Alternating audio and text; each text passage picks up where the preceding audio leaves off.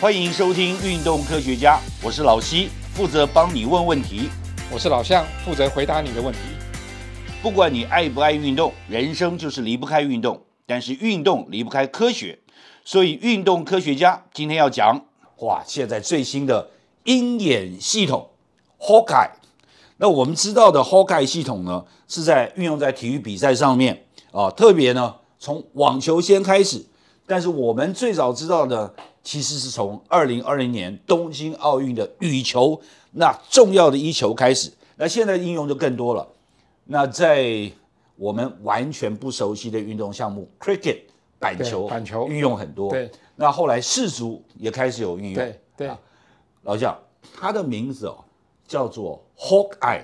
跟那个发明人 Hawkins 有没有关系啊？有啊，主要就是因为他的名叫 Hawkins，所以大家用 Hawk 这个字。其实可是鹰太眼贴切了吧？对，因为它就很像是老鹰的眼睛在上面看。那刚才讲到 cricket 是比较英系系统的，那英国他们在玩这种，所以这家公司本来就是英国他们发展出来的啊对那所以他们去用在比较英国相关的一些运动。不过现在已经不止这样子了，现在除了用在网球之外，用在羽球，大家知道羚羊配篮球很重要。哇，二零二零对年啊东京奥运，对，台湾的第一块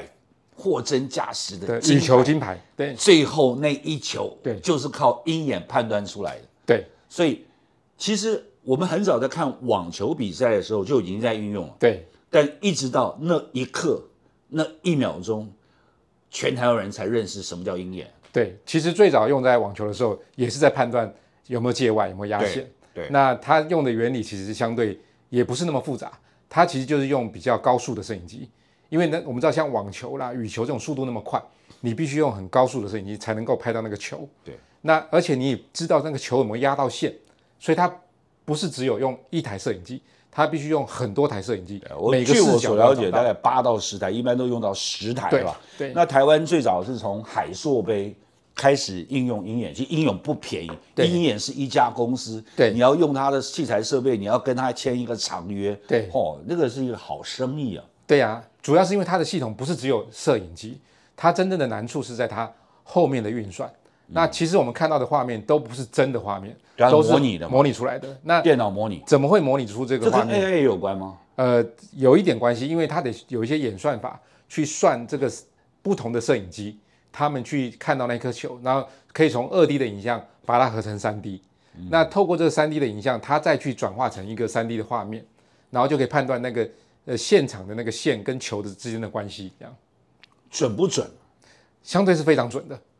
而而且就算不准，你也不知道。那可以提出挑战中的挑战吗？挑嗯好战像鹰眼，好像现在规定上现在只能用规则鹰上不行鹰眼去挑战裁判，好像没有人去挑战鹰眼了。应该没有办法去挑战对它了，。因为除非你用一个比它更快的摄影机，比它解析度更高的摄影机，而且你的演算法又比它准。问题是现在没有可是这样的系统啊法还是要用它的，对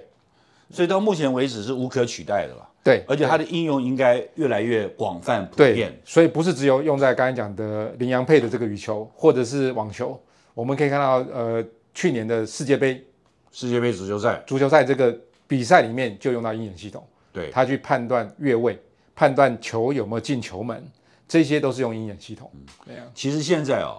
各种高速摄影机，要据我，因为我以前是这个跟媒体界嘛，电视，对，所以我大概理大概能够理解它的基本原理。都高速摄影机的基本原理就是说，你如果说你的每秒钟能够拍摄到的格数不够多的话，你抓不到那百分之一秒的镜头，所以你就很难判断那百分之秒到底是压线还是越对，线发生了什么事情？对，你也很难判断的对。那现在摄影机变得很便宜嘛，对，所以我想大概鹰眼应该也比以前便宜很多，所以所以应用才会那么广泛。重点是它的贵不是贵在那个摄影系统，对以前贵是贵在硬体，对，现在贵是贵在它后面的后面软的体。软体。对，但是我觉得它应该要降价，啊让大家更普遍的运用，它它的它的那个赚钱数哦才会源远流长啊。对，因为反正软体已经开发好了嘛。不然的话，老是大家都用鹰眼了。如现在还好，限制挑战次数哦，都有限制，大概有两次。不然的话，裁判要失业了。对，不过这个其实这些运动的代表队不是代表队，这些球团啊或者这些联盟呢，他没有想到这个问题。不，基本上呃所有的这些判断系统都是属于辅助系统啦、因因为最后还是要经过主审的判断。人还是最重要。，对对以前我们常常讲，裁判的失误也是比赛的一部分。对，那其实他们有一个蛮有名的案例，就是每年在 MIT 麻省理工学院，他们会办一个这个像一个 workshop 还是 conference，就是针对运动数据。那在几年前呢，他们就有一位学者，他去把所有大联盟的比赛，然后用高速摄影机拍摄的这些画面去调出来，就他去判断那个主审误判那个好球坏球的比率。结果他调查完之后，他做了一个公布，公布今年大联盟判决错误率最高的十个裁判，结果做了那个公布之后，哇，就造成很多回轩响然大波对，然后这些被发现判决失误率比较高的裁判，既然都都是最有是名的裁判，都是有名而且比较资深的资裁判，深的裁判。就后来他们大联盟也不得不开始去重视这个问题了。其实我我也我也相信了，但就是资深的裁判哦，他当然累积了很多很多重要的经验，对，但他的眼睛毕竟离对鹰眼越来越远。没错，所以他在判断的时候容易失误是可以理解，对人老了嘛。对有些大联盟裁判非常非常老啊。对呀、所以后来因为有这样子的关系呢，所以后来大联盟就整个全面采用鹰眼系统。对，啊然后鹰眼就是，其实他如果真的，如果不是因为 Hawkins Paul Hawkins 的关系的话，他应该叫 Eagle Eye，对比较，Eagle，精准嘛，不过对不 Hawk 对也？是老鹰嘛，啊，但只但是 Hawk 翻译是的小小对小鹰嘛，啊对，那个鹰不够大只啊。那老鹰的眼睛的视力是台湾就是人类的八倍之多啊、哇，所以它能够八倍的东西看的，当然比你看的更清楚多了嘛，对不对？？所以它可能不是只有速度，包含解析度，它都对是人类的。哦，现在好的几倍解析度越来越高。我对们现在不是讲从以前讲 HD 嘛，一零八零啊，I 啊 P 啊，现在一零八零已经提升到三千多，三千八百 4K 那就是到了四 K 了。对那据说，就是实际上如此了。啊实际上，你现在呃，日本 NHK 已经在发展八 K 了。八 K 是什么？八 K 就跟人眼差不多啊。人眼到了八 K 的时候，你要再更进一步是没有人眼看不到的，你的精细是没有意义的事情。所以八 K 几乎等于极限了。对但是鹰眼呢，它其实已已经超越八 K 了。对所以他最后用电脑模拟解析出来，就是比人眼妈厉害不止八倍啊！对啊，其实鹰眼这是一个呃，因为它是一家公司嘛，不过这这家公司已经被 Sony 收购了。对对对，对，那这鹰眼后来就变成好像是这样子的系统，高速摄影啊，或者这种解析高的这种摄影系统的代称、因为啊。 Sony 有自己有高速摄影系对，其实还有很多其他的系统，也有高速摄影机，对也有三 D 三 D 的这种合成或者分析的能力啊，只是现在好像代称鹰眼系统啊，就变成是类似像这样的名称，就好像我们现在叫你去搜寻一个，我们会说，哎，你去 Google 一下，对嗯就就就这个品牌已经变成一个，没有人在讲对搜寻一下，对听起来就很土啊。对，就是你 Google 一下啦，所以我们用的都是鹰眼系统啦，啊，嗯其实现在应该有很多公司去发展类似的系统了，然后目目目的就是希望能够超越对，鹰眼啊或者然后是去说占据这个市场，让这个鹰眼系统能够更广泛广泛的应被用使用，对啊，这个倒是真的。对，那台湾现在目前啊，除了网球以外，好像羽球还没有开始用啊，没有没有。还没有开始用。啊目前还没看到。就是对啊，我们也希望将来台湾，其实我真的觉得哦台湾当然就应该要使用啊，对但台湾办的比赛好像跟以前比起来越来越少，啊对。所以如果没有什么比赛，你运用的机会就不会太不。过就像刚才讲的，鹰眼只是一个代称的啦。那台湾可以发展自己的鹰眼啊，因为台湾真的其实假的？其实在这个部分的科技实力所以是够的，鹰眼系统所有需要的科技，台湾都都具有备，对都有。所以台湾也可以做自己的系统啊，只是不要叫鹰眼，不要叫 Hawk Eye，我们可以叫 Eagle Eye 啊。对，我们叫 Eagle Eye，Eagle Eye 比 Hawkeye 还要厉害就对了，对对啊。所以你有听说有任何厂商已经开始蠢蠢欲动了吗？其实就我了解，像像用 video 系统去开始做运动科技的这些分析，台湾不是只有在呃大学里面在做，其实大学有很多职工电机相关的系所，也有很多老师在做，用影像去做很多的判断，或者影像去做很多的这种合成，然后去做运动上的应用。那也有一些新创公司开始也就在做这一块，所以我估在未来的几年内，应该会有蛮多相关的这种设备跟系统发展出来。我们现在就凭空想象一下，鹰眼系统啊，可以用在其他哪些方面？呃，像比如说室内的篮球比赛，嗯，那其实只要在定点的鹰眼都可以用。那当然有些项目，呃，像比如说马拉松啊、自行车啦、这种，你就不太容易，因为你那个摄影机要跟着跑，那这样就不太容易去做到。所以只要是定点的这种运动项目，我觉得可鹰是眼它都的用得演到算如果是在不管是用卫星或者是无人机哦，这样全程拍摄，然后收集全程拍摄的数据的话，也可以有一定的效有果可能透过无人机。那对，有可能。呃，卫星的话，那个就会呃比较复杂，因为那个可能牵涉到技术层面又更高了。嗯因为卫星那么远拍下来，那个画面其实解析度就会有问题啊。那也有一些人在发展，就是说怎么透过无人机去跟拍，那跟拍出来的嗯画面，可是那个比较运算就更麻烦，因为原本的运算是因为摄影机不动，我知道你人在动，那现在对摄影机也动，人也动，也动哇，那那那个相对的很速复度杂位于那那个运算就太复杂了，对。哦，那如果说是摄影机不动的状态，他去抓交通超速，哦，这个很容易啊，就太容易了。对，也用不到鹰眼，用雷达就好了。所以现在我们很其多实雷达，如果说每个路口到处去抓装这种，因为摄影机的好处是它可以拍下来你跑不对掉嘛，对对科技然后执法，对科技执法，对，你觉得科技执法是很准确的吗？应该很准。对啊应该非常准确。对，那如果说如果再加上鹰眼的参与的话，哇，所有这种交用通违规的人哦，都无所遁对形，。用那个罚款的钱去发展鹰眼系统就够了。哇，那可以抓很多对很多的，然后收很多很多的罚款，